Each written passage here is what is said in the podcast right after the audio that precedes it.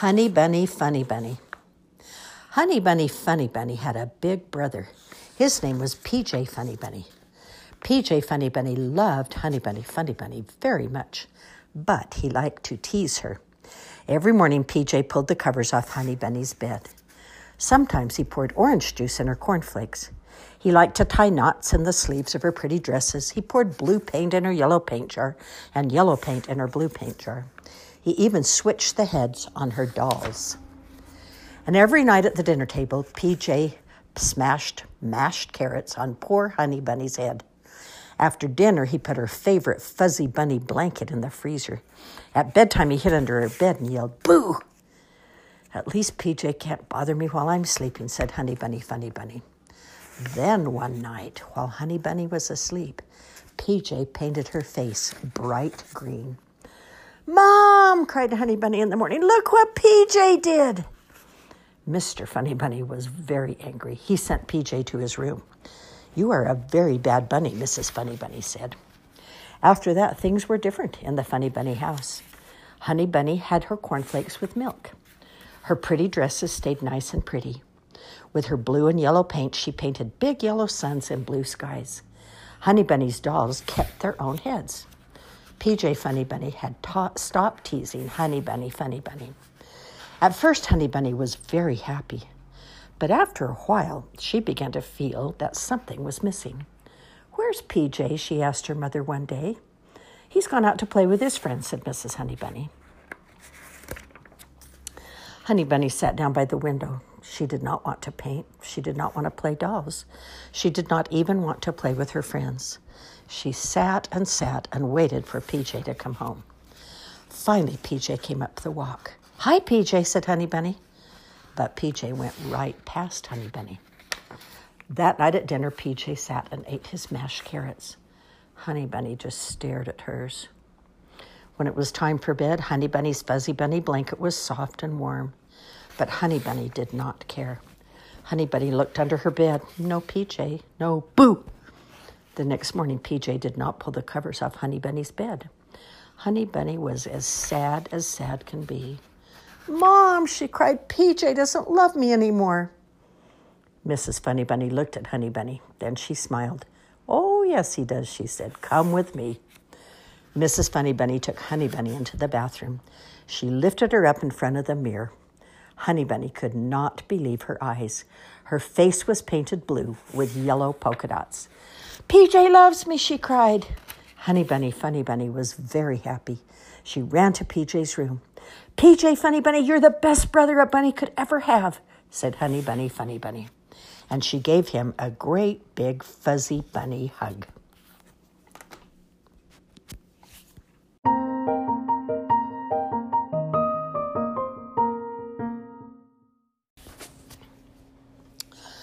We're going on a lion hunt. We're going on a lion hunt. We're going to catch a big one. We're not scared. Been there before. We're going on a lion hunt. We're going to catch a big one. We're not scared. Been there before. no, tall grass. Can't go over it. Can't go under it. Can't go around it. Have to go through it. Swish, swish, swish, swish. We're going on a lion hunt. We're going to catch a big one. We're not scared. Been there before. Oh, no, a lake. Can't go over it. Can't go under it. Can't go around it. Have to go through it. Splish, splash, splish, splash. We're going on a lion hunt. We're going to catch a big one. We're not scared. Been there before. Oh, no, a swamp. Can't go over it. Can't go under it. Can't go around it. Have to go through it. Squish, squish, squish, squish, squish, squish. We're going on a lion hunt. We're going to catch a big one. We're not scared. Been there before. Oh no, a big dark cave. Can't go over it, can't go under it, can't go around it, have to go through it. In we go, tiptoe, tiptoe. But what's that? One shiny wet nose, one big stack shaggy mane, four big furry paws. It's a lion! Back through the cave, back we go, tiptoe, tiptoe. Back through the swamp, squish, squash, squish, squash. Back through the lake, splish, splash, splish, splash. Back through the long grass, swish, swash, swish, swash. All the way home, slamming the door, crash. We're all tired now, tired and sleepy. Better catch a lion tomorrow instead.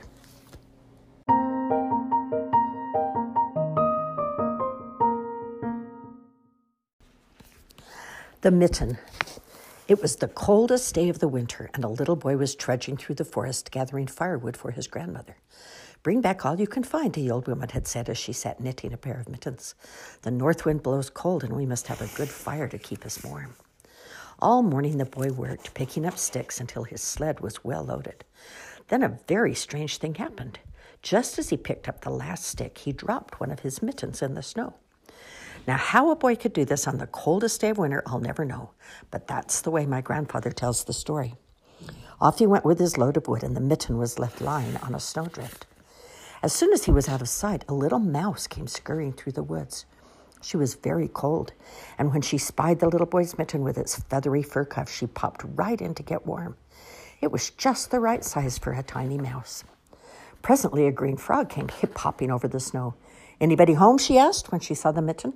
Only me, said the mouse, and come in quickly before you freeze. They had no sooner settled themselves snugly in the red wool lining when an owl flew down. May I join you in that lovely mitten? he asked. If you mind your manners, replied the mouse, for owls always made her nervous. And don't wiggle around too much, added the frog, because it's a bit tight in here. It wasn't long before a rabbit came down the forest path. Is there room for me in that nice warm mitten? asked the rabbit. It's awfully cold out here. Not much space left, said the mouse and the frog and the owl, but come in, we'll see what we can do. Even before the rabbit had gotten herself tucked in, a fox trotted up to the mitten, and after a good deal of trouble, she got herself in along with the others. The mouse was beginning to think maybe she shouldn't have been so generous, but with the bitter wind outside, what else could she do? And now, as if things weren't bad enough, the next visitor was a big gray wolf who wanted to come in too. I don't know how we'll manage it, said the mouse, but we'll try. Everyone moved around a bit, and finally the wolf was squeezed into the mitten. It was very crowded by now, but at least it was warm. Things had just gotten arranged nicely when the animals heard a great snorting.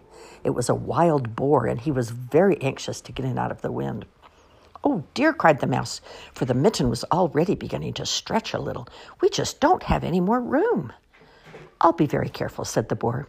With that, he squinched himself into the mitten along with the mouse and the frog, the owl, the rabbit, the fox, and the wolf.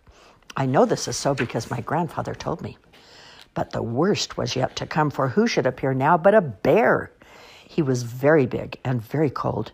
No room, no room, cried the animals, even before the bear had a chance to speak.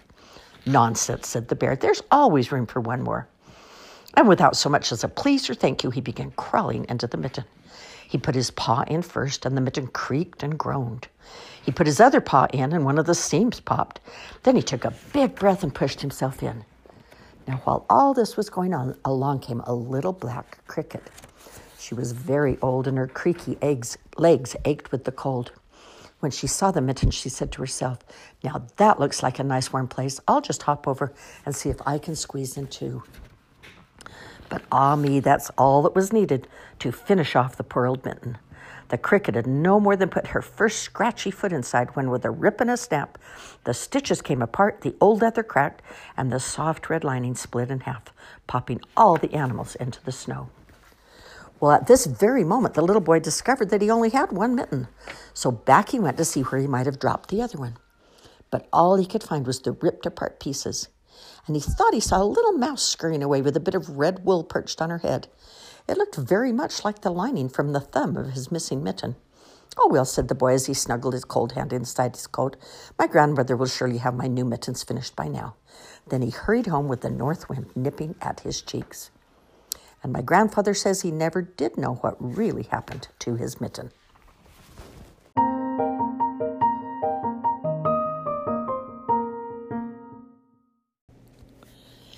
Listen to My Trumpet by Mo Willems. Gerald, sit, sit, sit. Do not move. I have a trumpet. Do you want to listen to my trumpet? Yes, please. Here I go. Wait, that wasn't right. Oh, not right at all. Blap, flip, flip, flip. That's better better? Twink! Clack! Grope! Drum! Yikes, that is not music. Click! Piggie sounds like my Aunt Molly with a cold. Spack, track, twack, spack, crack, glack. And now the big finish. Blark, glark, quack, black, zap, black, blunk, ark, slurk, smirk. Finished? Finished. So, what do you think of my trumpet? Um, your trumpet is. Yes? Uh, go on. Your trumpet is loud. And your trumpet is shiny. And you uh, hold your trumpet very well. And um, I'm waiting. Piggie, you are my friend, and I am your friend. So I will tell you the truth. Your trumpet is loud and shiny, and you hold it well, but that was not music. Sorry. Gerald, you think I am trying to make music? I'm trying to speak elephant. I want to sound like you. Oh, but Piggie, your accent needs work. I will teach you. Yay! Try more ick in your Crick!